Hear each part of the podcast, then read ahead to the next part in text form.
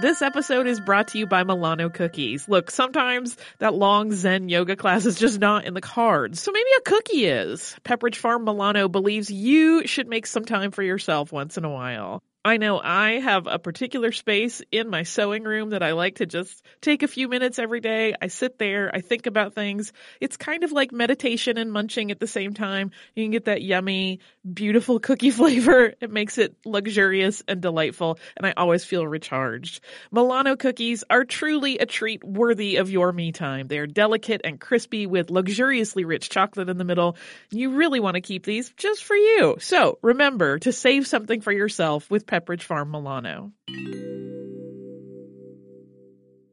The 27 Club is a new podcast about famous musicians who died prematurely and sometimes mysteriously at the age of 27. This podcast is hosted by me, Jake Brennan, creator and host of the hit music and true crime podcast Disgraceland. Season 1 features 12 episodes on the life and death of Jimi Hendrix. The 27 Club contains adult content and explicit language. You can listen to the 27 Club on the iHeartRadio app, Apple Podcasts, or wherever you get your podcasts. Watch out for your ears. Welcome to Stuff You Missed in History Class from HowStuffWorks.com.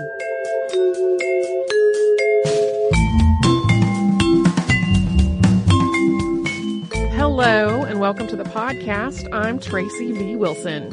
And I'm Holly Fry. Today's podcast is a request from many listeners, once again, and they include Georgia, Bree, Laura, Anna, Lauren, and Tabitha, who asked for it after I'd actually already started working for on it, and I'm sure many other people. It moved up to the top of the list after uh, sort of tangentially coming up in our Ira Frederick Aldridge episode. Aldridge played a character called Oroonoko in The Revolt of Suriname, and that was an adaptation of the play Oroonoko by Thomas Southerne, and that was an adaptation of Oroonoko, a short work of fiction by today's subject, Aphra Behn. There is really not a lot that's conclusively known about the life of Aphra Behn, who, in addition to being a spy, was also a dramatist and a poet a novelist, a translator, and uh, probably the first woman in English literature known to have made a living as a writer. Even though she was prolific in her work, her gender meant that the sorts of institutions that were mostly keeping up with the details of writers and artists' lives at the time did not really include her. Since she wasn't an aristocrat, there was no official family history, and she didn't really keep a diary or write a memoir or, or correspond in a lot of letters, at least not many that actually survived. And yet, even though there is so little concrete information, she's the subject of multiple biographies and some of them are quite lengthy. Uh, with so little actual documentation to go on, a lot of these sort of pick up tiny pieces of the historical record and then try to glean details of her life from her written work. And this means that a lot of biographies about her are very heavily subject to interpretation. They tend to be influenced a lot by the biographer's focus and their interpretation of her body of work. Uh, and in some cases, if you've read the words probably and may have, you've read like a quarter of the thing at least. so, uh, so we're gonna do our best on this one.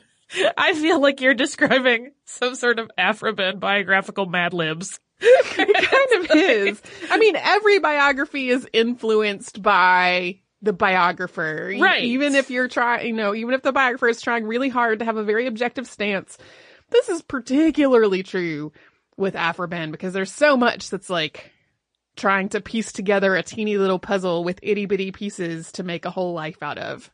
Yeah, with big gaps in the puzzle. Uh, so it won't surprise you, having listened to that introduction, that there is very, very little known about Aphra Behn's early life. And most of what we do know has been reconstructed, as Tracy just mentioned, by following the threads uh, available, a lot of which are other people's claims about her, and then uh, the logical conclusions are drawn from there. So it is generally agreed that she was born sometime around 1640, probably to a family who lived in Wye, a village in Kent, England. Colonel Thomas Culpeper claimed that Aphra Behn's mother was his wet nurse, and her father was reported to be a barber. So this makes the most likely candidates for her parents Bartholomew and Elizabeth Johnson. They had a daughter, Eafrey, spelled E-A-F-F-R-E-Y, and that was one of the many, many variations in spelling for the name Aphra at the time. This young Eafrey was baptized on December 14th of 1640, although some sources report that as the day of her birth. With her mother as his wet nurse, Aphra would have been considered Thomas Culpeper's foster sister, and the Culpepers were a prominent family in the area. This connection to the Culpepers would have given Aphra access to far more educational opportunities and a wider social circle than she would have had as just the daughter of a wet nurse and a barber. Although we don't have a lot of details about the specifics of her childhood and her adolescence, we do know that Aphra grew up during a period of huge chaos and change. The English Civil Wars began when she was still a toddler, and this is a series of wars that obviously could be at least a whole episode all by themselves. So very briefly, the English civil wars also involved Scotland and Ireland, and they grew out of a conflict between King Charles I and Parliament about who ultimately had control over the military following an uprising in Ireland.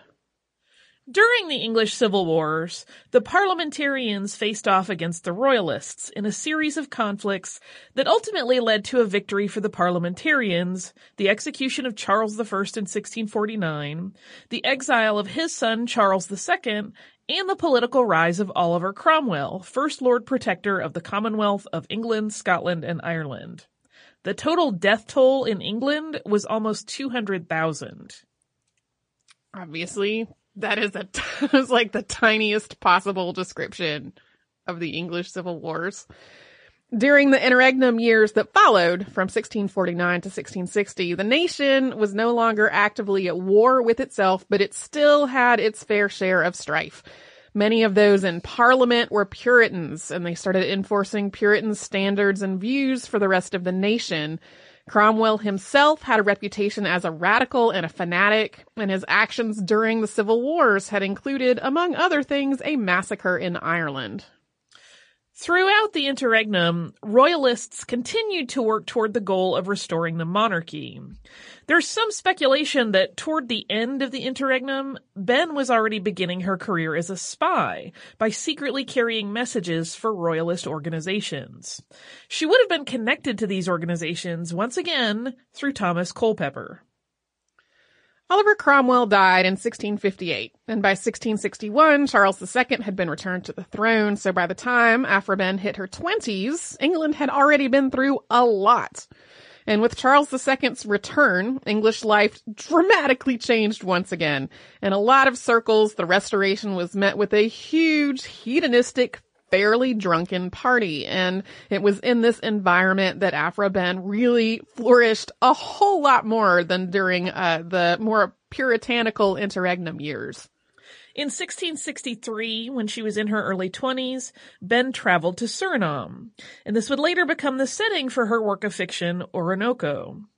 Oroonoko is often discussed as part of Behn's earlier work because her visit there would have happened, as we just said, when she was in her early 20s. But in reality, this piece wasn't published until shortly before her death. Oroonoko tells the story of a prince from the Gold Coast in what is now Ghana, who's invited aboard a ship and then enslaved before being sold in Suriname, and that's where he meets the book's narrator. This narrator is an English woman who had come to Suriname with her father, but he died during the sea voyage. Some biographies actually take this plot point from Oroonoko and apply it to Behn's real life father. Although he had likely died by the early mid 1660s, it's completely unclear whether this aspect of Oroonoko is supposed to be autobiographical. There's also debate about whether the book's narrator is supposed to be a stand-in for Behn herself. And that part's similarly foggy, but since Oroonoko does contain a lot of detail about Suriname and people who really lived there in the 1660s, it's easy to think of it as evidence that the trip to Suriname really did happen, regardless of whether the story it tells is supposed to be autobiographical. Also, although Behn's own views on slavery are pretty hard to tease out from her writing, Oroonoko itself was considered an abolitionist work of fiction in both the 18th and 19th centuries. Yeah, there are a lot of attempts to try to figure out what her racial views were based on the content of her writing. And the most logical conclusion is that she had a lot of the prejudices that were sort of ingrained in society, especially English society at the time. Um, and it's like when you read Oroonoko, a lot of it is very sympathetic to the people who are enslaved in the book, but it's, it's sort of a, at most like proto abolitionist text. Like it was definitely read that way for a couple of centuries, but there's also a lot of stuff in it that, that is, you know, obviously laced with implicit biases and racism because it was written in the sixth, seventh, seventeenth century. Uh, even though Oroonoko itself as a book didn't come out until much later, Aphra was writing while in Suriname, including an early draft of a play called The Young King or A Mistake. Like several of Behn's other plays, it's a tragic comedy, and it tells a story of a royal brother and sister brought up in opposite roles because of a prophecy. The boy is, quote, kept from his infancy in a castle on a lake, ignorant of his quality and of all the world besides, never having seen any humane things save only his old tutor. While the girl is, quote, bred up in war and designed to reign in place of her brother. It plays around with gender and ideas of masculinity and femininity, which is a hallmark of Behn's later work as well. Behn's trip to Suriname wasn't particularly long. She returned to England in 1664. And not long after, she was given an audience with King Charles II to report on what she had witnessed there. It's not completely clear whether the king saw this as part of her spy career, but she definitely spied for him later, and we're going to start talking about that, but first we're going to pause and have a little bit of a sponsor break. Hey listeners, I wanted to tell you about a new podcast from iHeartRadio called The Women, hosted by Rose Reed.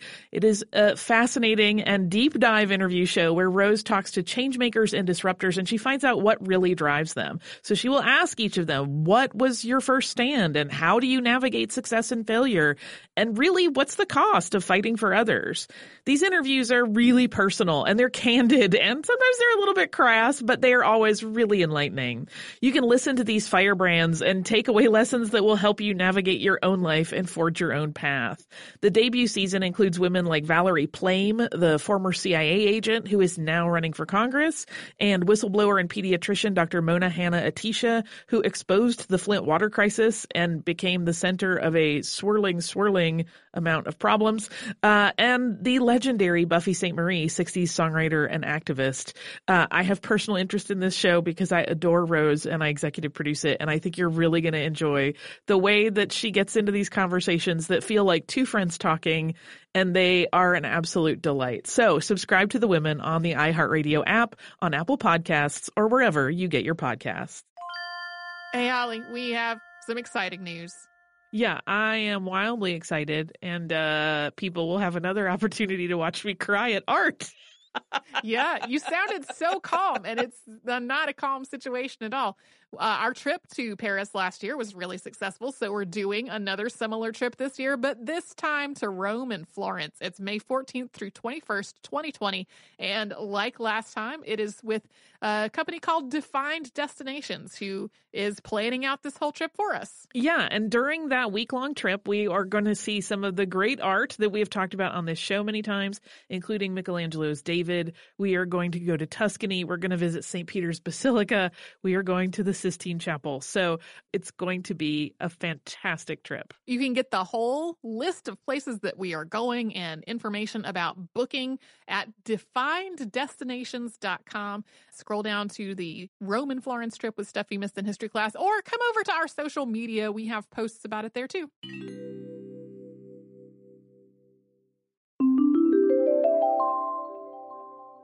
About the same time as she returned from Suriname in 1664, Aphra Behn married a man whose name was, as you would conclude, Behn or maybe Bean, described as, quote, a merchant of Dutch extraction. It might have been the Great Plague of London, which struck in 1665, that killed Behn's husband. He was dead by 1666. On top of the plague, England was once again at war. The Second Anglo-Dutch War began on March 4th of 1665. And this was part of a series of four wars between England and the Dutch Republic and their allies. The first three were largely trade wars, but the fourth was in response to Dutch involvement in the American Revolutionary War.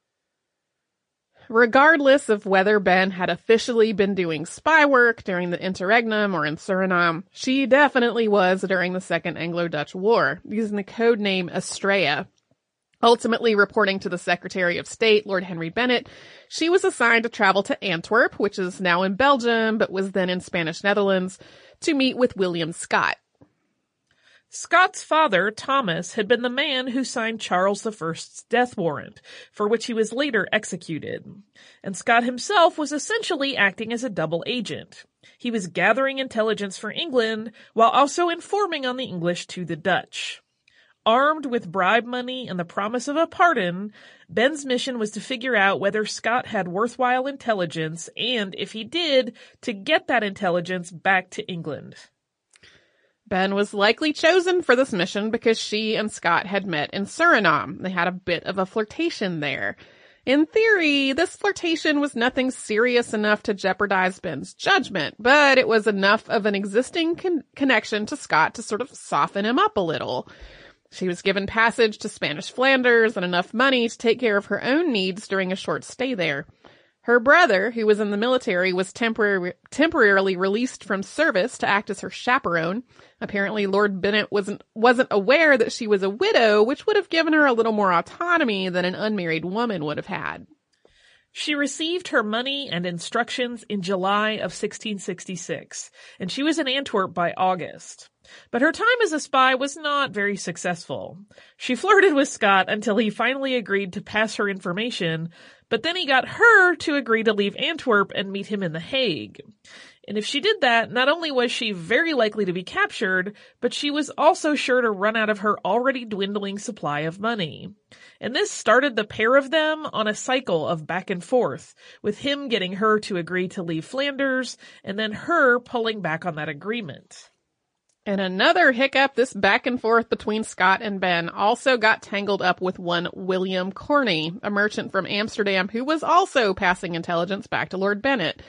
Before long, the three of them were just continually trying to undermine one another in this convoluted, backstabby triangle, word of which spread to London and started to threaten Behn's reputation. The idea that Behn's previous flirtation with Scott wouldn't be a threat to her also didn't really pan out. As Corney became a greater threat to both of them, they started to rely on and confide in each other in a way that didn't really leave Behn a whole lot of power to try to get the man to give her information. Eventually, Scott fled Flanders out of fear that Corney was going to kill him. And once he was gone, Corney focused all his attention on Behn, tailing her and forging reports in her name to discredit her. Scott wound up in prison, and although he did keep writing to Behn, he couldn't learn much while behind bars, and she had no way to pay for a passage home. When Scott was released from prison in 1667, he was also banished, leaving Behn with no way of getting whatever intelligence he still had.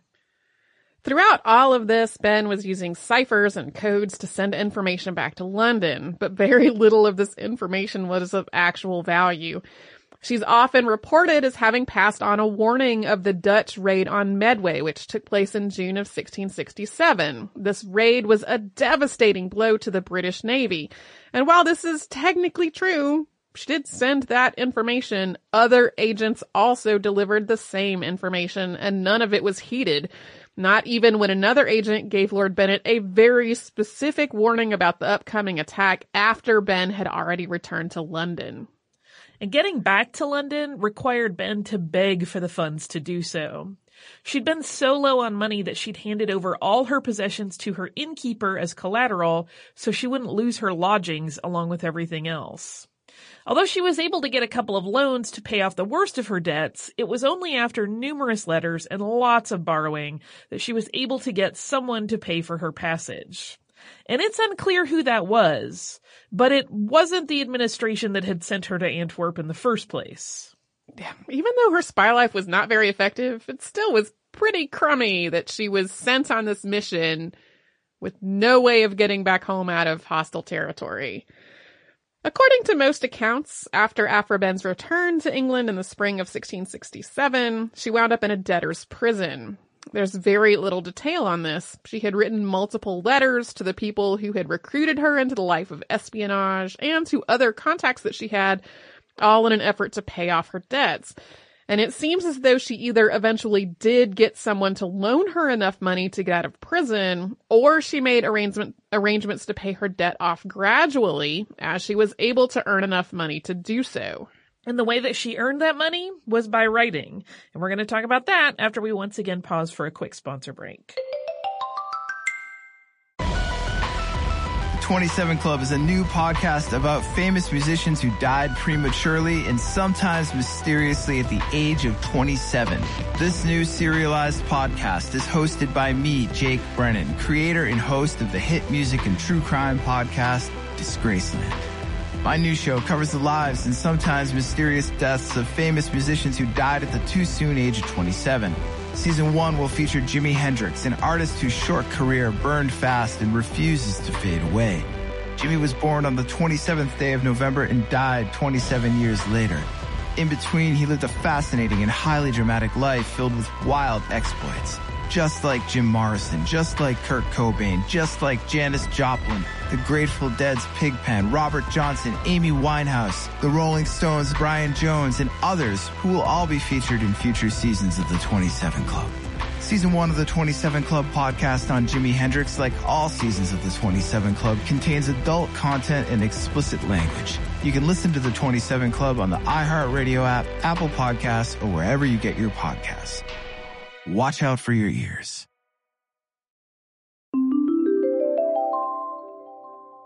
After she got out of the debtor's prison, Aphra Behn was able to make something of a fresh start for herself. By the summer of 1667, London had recently been through both the Great Plague and the Great Fire.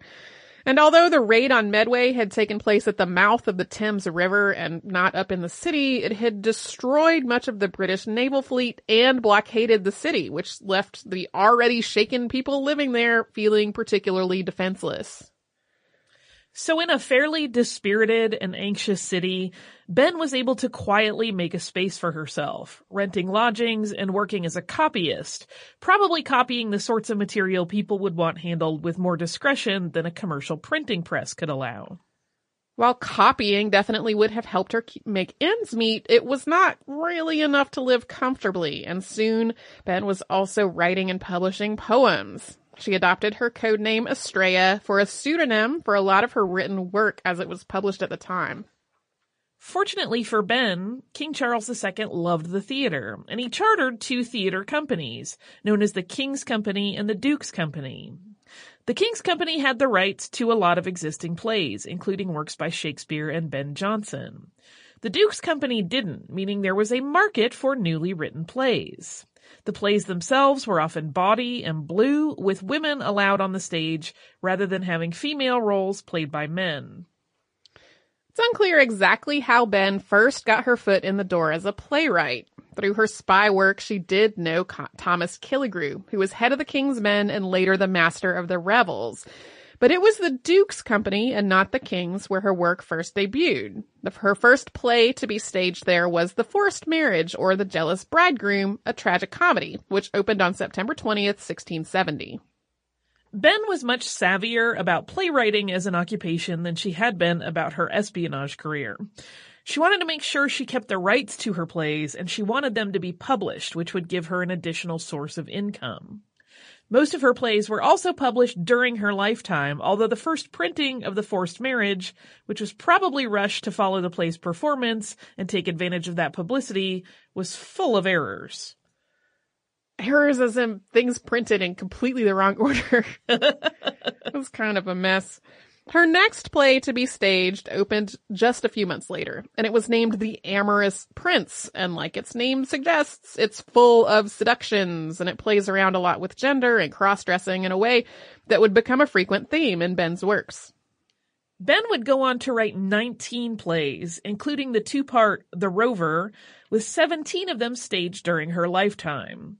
She wasn't the first woman to write for the British stage, but the idea of a woman playwright was still rare enough that her position was relatively unique, and she got a lot of criticism for the more risque content of her work, which was full of innuendo and double entendres. This was particularly true since, in both her plays and her novels, she seemed to blur the line between her narrator and herself. Even so, she pointed to similarities in the work of her contemporaries and predecessors as evidence that it would not have been frowned upon if she were a man. As the theater gradually fell a little bit more out of favor in the 1680s, Behn shifted her focus to writing novels, and she penned 16 works of fiction, all of which have narrators who are either obviously female or have no specified gender. She also continued to write poetry throughout her career. And although some of her poems were incorporated into her plays and fiction, many of them were meant for a smaller audience. They often contained inside references to what was going on in London society and politics, sometimes with names changed but otherwise easily recognizable to people in the know. Some of her poems were essentially social and political commentary rendered in verse, and only really understandable if you knew the context of what was going on around her. Much of Behn's work, especially in poetry, was romantic and sensual and even erotic, with both women and men as the subjects of her love poems, some of which also played with themes of androgyny and gender fluidity. The relationships depicted in her dramas are all over the map in terms of gender and sexual orientation. In terms of her personal life, her most public relationship uh, during her time as a writer was with John Hoyle, whose own life was threaded through with lots and lots of scandal, including his relationships with other men. As Behn's writing career became more lucrative, she became increasingly more active in London society. She developed a reputation for being witty and charismatic, and of liking to drink. She earned the nickname the incomparable Astrea, and in her poetry, people called her the successor to Sappho. After more than 20 years making a living as a writer, Aphra Behn died on April 16, 1689, at roughly 50 years old. A few days later, a piece called An Elegy Upon the Death of Mrs. A. Behn, the Incomparable Astrea, written by, quote, a young lady of quality, was published. It read in part, quote, Let all our hopes despair and die. Our sex forever shall neglected lie. Aspiring man has now regained the sway. To them we've lost the dismal day. The first biography of her came out in 1696 called Memoirs of the Life of Mrs. Behn by a Gentlewoman of Her Acquaintance. And that was part of her collected histories and novels, although its author was likely Charles Gildon. The first, uh, this first biography is definitely a mix of embellishment, absolute total fiction, and a little bit of fact, and it was written in part to try to sell the collection of her work with which it was published. Even so, that and passages of her fiction that seem autobiographical have been picked up and repeated as fact over and over throughout the centuries. Although today Aphra Behn is known as one of the 17th century's most influential playwrights and a groundbreaking writer in the genre of the novel, she fell sharply out of favor after her death. As the hedonism and licentiousness and that general drunken party flair of the Restoration became socially unacceptable, so did Behn in her work. Critics decried her as a woman of loose moral character and they condemned her work outright. That started to change though in the early 20th century when the English writers and artists known as the Bloomsbury Group picked up her life and work as part of feminist history. Poet and novelist Vita Sackville West wrote Aphra Behn, the Incomparable Astrea, which was a biographical fiction that seems to treat Behn's life as a missed opportunity. Author Virginia Woolf wrote of her, quote, all women together ought to let flowers fall upon the tomb of Aphra Behn, for it was she who earned them the right to speak their minds. It's kind of funny. They both seem to praise her so highly for having made a living as a writer, uh, and uh, have an affinity for some of the like same-sex content of her poems, and some of which are read as uh, like explicitly lesbian love poems. but they have this theme, this sort of undertone of like, I wish she hadn't been writing such garbage right. in terms of like all this very coarse humor and body sexuality. Um, but you know, today I think folks are a lot, uh, a lot more accepting of that part of it than they maybe were in the 1900s. Yeah. Do you also have some listener mail for us? I sure do. Before I get to that, uh, I read this very large book uh, Janet Todd's The Secret Life of Aphra Behn is uh, one of the many resources of this. It is astonishingly uh, hefty considering how little of her work is known about, but it gets into a whole lot of um, other stuff that was going on in Britain in the time and analysis of her work and lots and lots of good stuff. So if you want to learn more, uh, that is one place to go. Before we get to uh, listener mail, it is still March. March is still Trypod month when podcasts are uh, talking about other podcasts that we listen to and love. I really, really enjoyed the politically reactive podcast with W. Kamau Bell and Hari Kondabolu, which uh, came out in the weeks leading up to and just after the presidential election with really interesting interviews with lots of folks about the political climate in the United States and uh, different issues relevant to the election. And Holly just let me know that there's going to be a second season and I'm so excited. Me too. That was like a magical little gift in my podcast app this morning. Ha! Was their little mini episode where they said that that was going to happen. Yes, so I am very much looking forward to that. So if you go on uh on Twitter, looking at the hashtag Trypod, T R Y P O D, you will find lots of recommendations from us and from other people. And now I will get to uh, some listener mail. And this is from Madeline. Madeline says, Hi there, Tracy and Holly. I have to tell y'all that I had a bit of an odd reaction when I saw the title of your newest episode pop up in my phone's notifications yesterday.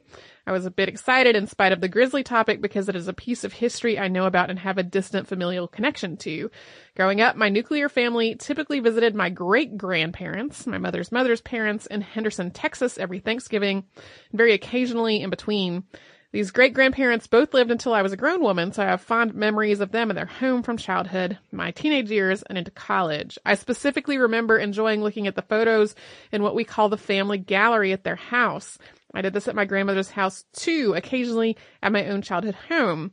This tradition of hanging all our family photos in one section of wall in a hallway has continued in my own home now. Generations of children in my family have used these galleries to learn who all their people are, including my own child.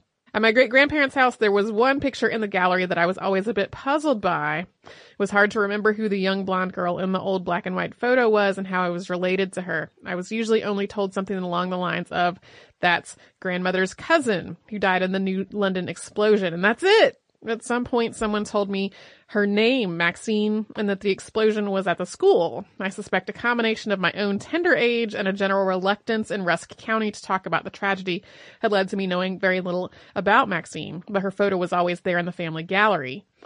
Before I listened to your podcast about the explosion, I called my mom for more of our family's information. She didn't have a whole lot to add about 10 year old Maxine, not knowing much more than I do myself but she did tell me more about the explosion than I had heard before. Apparently, being nearly, nearly 30 years old, I am no longer too tender in age for these things. Her account was that about 300 people died in an explosion at the school caused by a natural gas leak in the basement. She added that this one horrific day in a small East Texas town is the reason natural gas now has a smell. And she also mentioned that boards were put down to help smooth out the path to the rubble for trucks that were coming to help, only later to realize that some of the dead had been under those boards. And the, other than these things, my mother referred to me. My, my mother referred me to her mother for more, so I've emailed a link to your show to my grandmother along with a request for more information about the explosion. She was still an infant living with her parents in Henderson at the time, but she is an excellent family historian, so I hope for some insight and that she will allow me to share it with y'all. Before I finish up, I have a question about a small detail in the episode.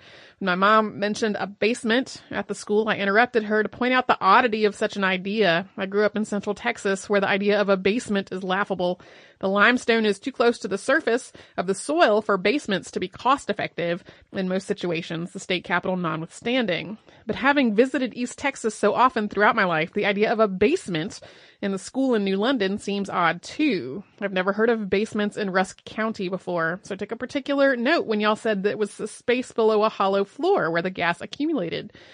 Yet the introduction of your Texas monthly source that interviews survivors also calls it a basement. I haven't looked through all the show notes for the episode yet, but I'm wondering why you did not call it a basement. Was it an actual basement? Is, was the basement a word used by people in the region to describe something along the lines of an enclosed crawl space? Or was it something else? Based on y'all's description, I'm picturing something that is essentially the opposite of a drop ceiling. I hope it is not as odd as what I mentioned.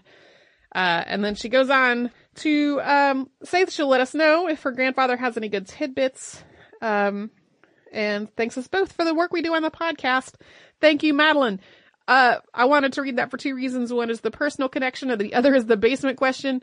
The idea that the explosion started in a basement is all over the place among survivor accounts, but there is so much contradictory detail about what the school's structure was actually like, uh, that I don't think we can answer the question of whether there was really a full basement. Like, I think of a basement as a thing you can walk down to on stairs that has like an a, a full ceiling above your head, right? I'm gesturing to Yeah. Holly. Versus like a crawl space. Right. So it's even in the more detailed descriptions of the school, it, the description is like not necessarily that there was something that was a full basement the entire length of the school. Like it's just very hard to pin down and confusing. And possibly if I like went to Rusk County and dug through old blueprints of the school, that question could be conclusively answered. But Well, and it also gets into the semantics of the word basement. right. Right, like what somebody would call a cellar, someone else might call a basement, someone else might call a crawl space. So I literally looked this up in the Oxford English Dictionary this morning. uh, so yeah, it's unclear. And like, there are a lot of things in the survivor accounts that seem to have been picked up and have become part of the collective memory, but are definitely not what happened. Um, like a, a news, a news station, uh, posted about the, uh, the anniversary of the tragedy and somebody tagged our podcast page, which is why I even saw it. And there was some, there were people commenting that were like, yes, I was there that day. I was in the gym with my mom because of the gas smell. But there definitely was no gas smell. So like we have this combination of the fact that the building was completely obliterated and had been built almost you know, more than 80 years ago at this point, and the most of the folks uh, alive today who still remember it were small children at the time. So I could not tell you whether it was really a basement. Uh, if if you would like to write to us about this or any other podcast, or I don't know, send us a scan of the blueprints, the original New, London School or history podcast at howstuffworks.com. We're also on Facebook at facebook.com slash Missed History, on Twitter at Missed in History. That Missed in History is basically our name all over social media, so that's also where you will find our Tumblr and our Pinterest and our Instagram. You can come to our parent company's website, which is howstuffworks.com, to find all kinds of information about whatever your heart desires. And you can come to our website, which is missedinhistory.com, where you will find uh, an archive of every episode that has ever existed on the podcast. You will find the show notes for all of our podcasts. Older ones are separate posts, but newer ones are part of the episode player page, and that is where you will find more information about the book that I referenced earlier. So you can do all of that and a whole lot more at howstuffworks.com or missedinhistory.com. For more on this and thousands of other topics, visit howstuffworks.com.